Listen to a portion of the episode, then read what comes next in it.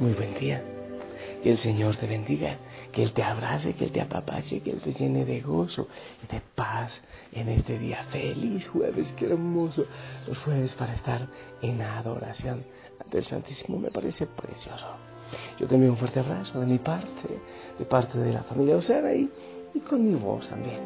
El Señor quiere recordarte que te ama, que te abraza. Aquí ya el amanecer llegará, las aves empiezan a cantar y todo es alegría. Respira profundamente y también tú disfruta los regalos que el Señor te hace allí donde tú estás. Gózate en Él. Entrega en sus manos todo lo que das, pero no salgas con tanta prisa. Contempla eh, los regalos de Dios. Entrégate a Él. Abre los ojos, respira profundo y gózate en Él. Ah, no te olvides, pilas, en el proceso de discernimiento para que el Señor pueda hacer muchas cosas en tu corazón, pero que tú también cooperes. Familia linda, hoy estamos celebrando en la iglesia la cátedra de Pedro.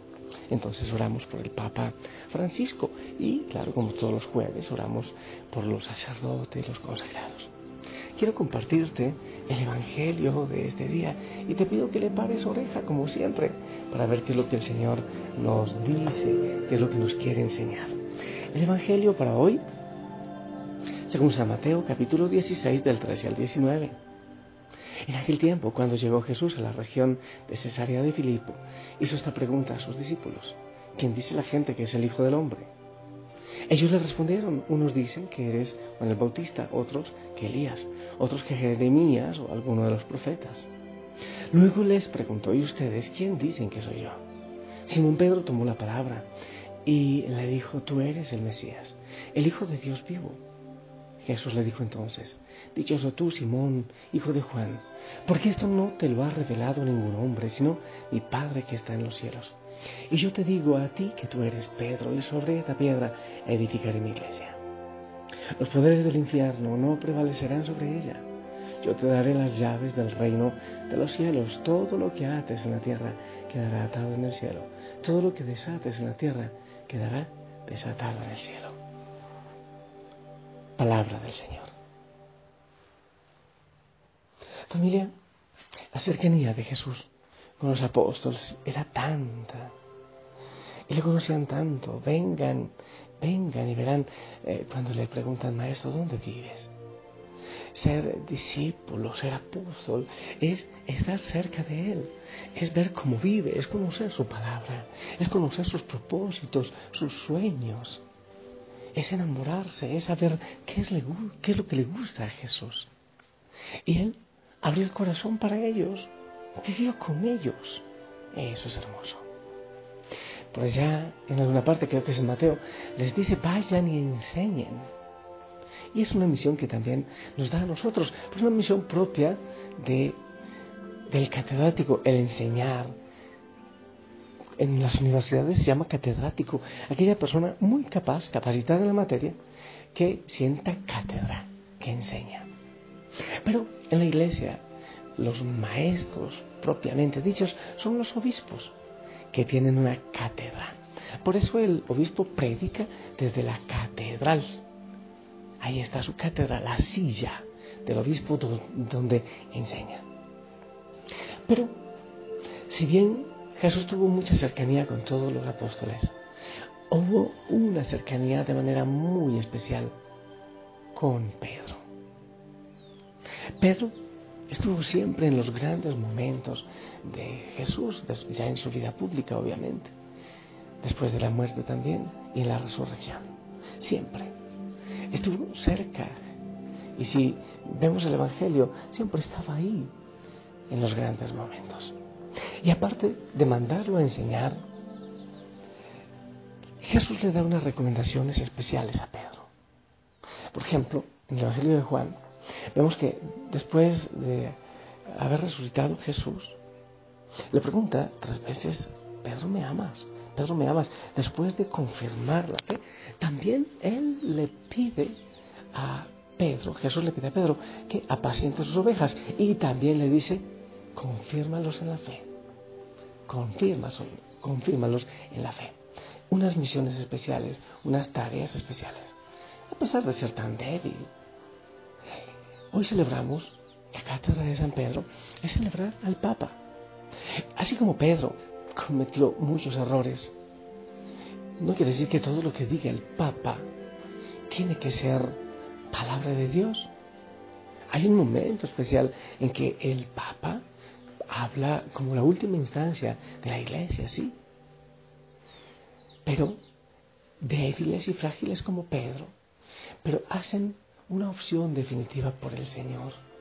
Eso pedimos para el Papa Francisco y que el Señor lo ilumine y le dé siempre la sabiduría.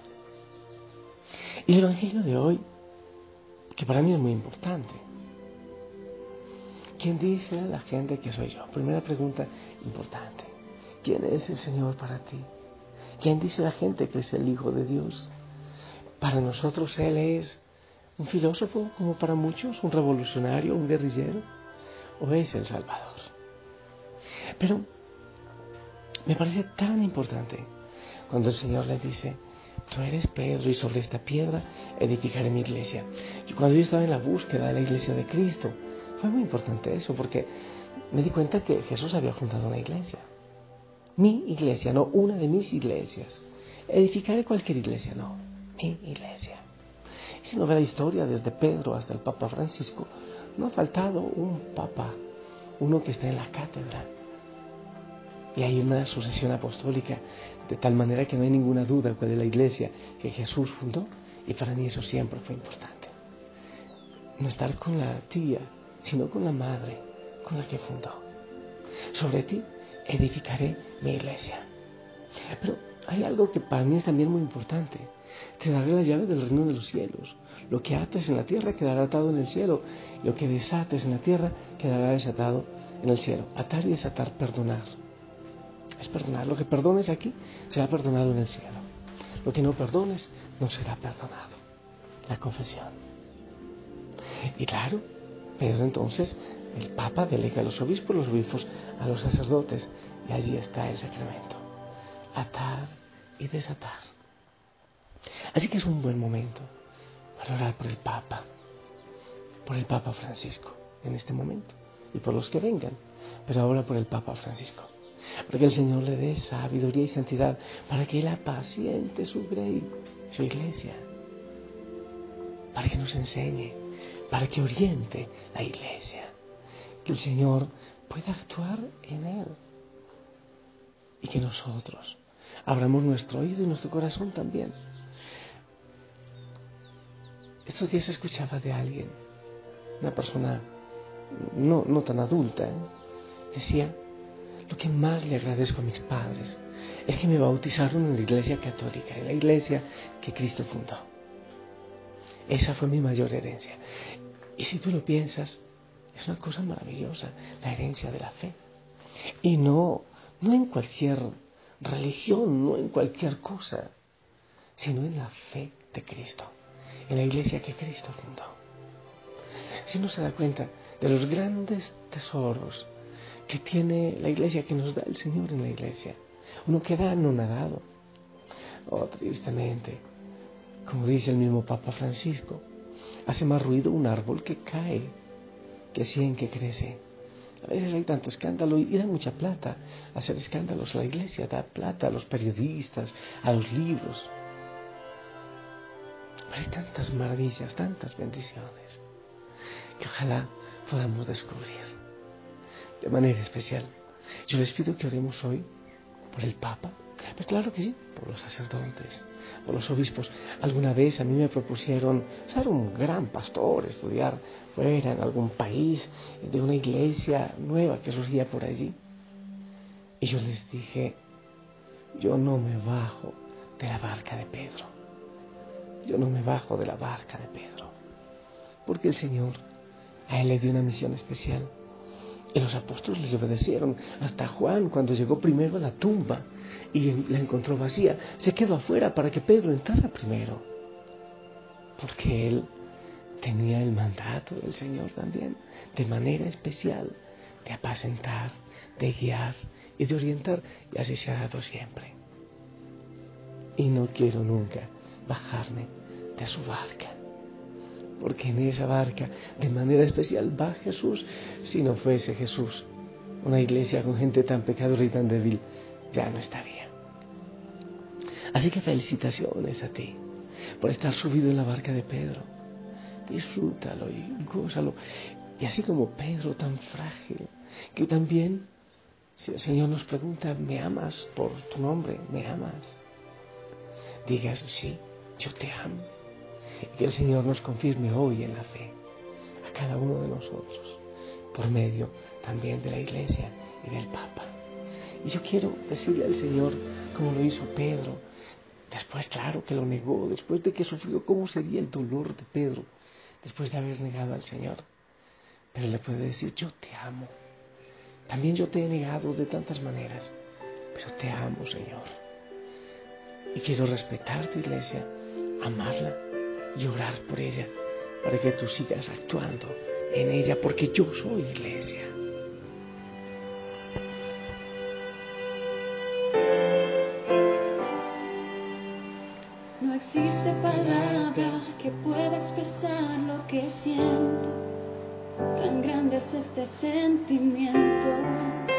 Que sobrepasa mi razón.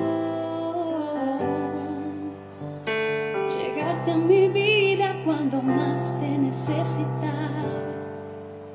Mi alma gritos te llamaba y tú escuchaste mi clamor.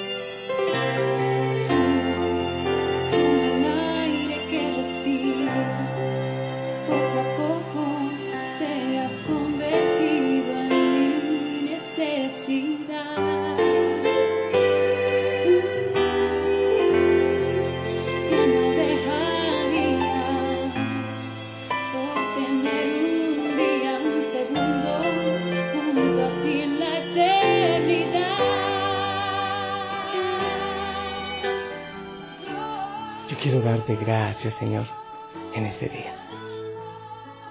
Gracias por Pedro, por todos sus sucesores. Sí, ha habido muchas debilidades en la iglesia, pero en tanta debilidad se muestra que esta iglesia, porque ahí va, porque has actuado tú, porque has trabajado tú. Gracias por el Papa, por los obispos, y también por los sacerdotes. Enamóranos de ti, Señor, enamóranos. Ayúdanos a entender el gran misterio que nos has regalado, que has puesto en nuestras manos. enamóranos de ti. Que también nosotros ayudemos a los obispos y al Papa a pastorear, a apacentar. Familia linda, yo espero sus oraciones, claro que sí por mí, como sacerdote, pero por tu sacerdote, por tu párroco, por el que te bautizó, por el que te dio la Eucaristía y te la sigue dando. Gracias al Señor por eso. Y yo te bendigo en este día, en el nombre del Padre, del Hijo, del Espíritu Santo. Amén. Esperamos tu bendición para todos, para toda la familia, especialmente para los sacerdotes y obispos de la familia Osana.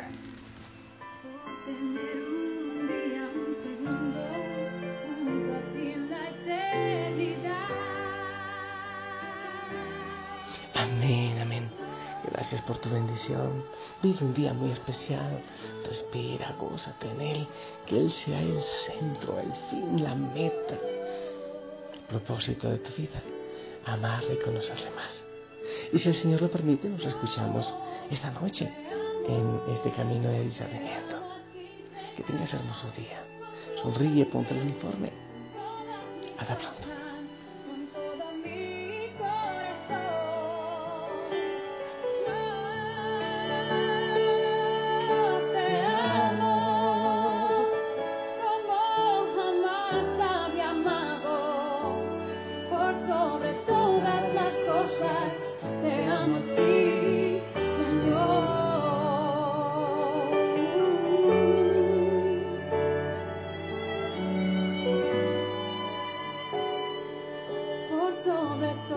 las cosas.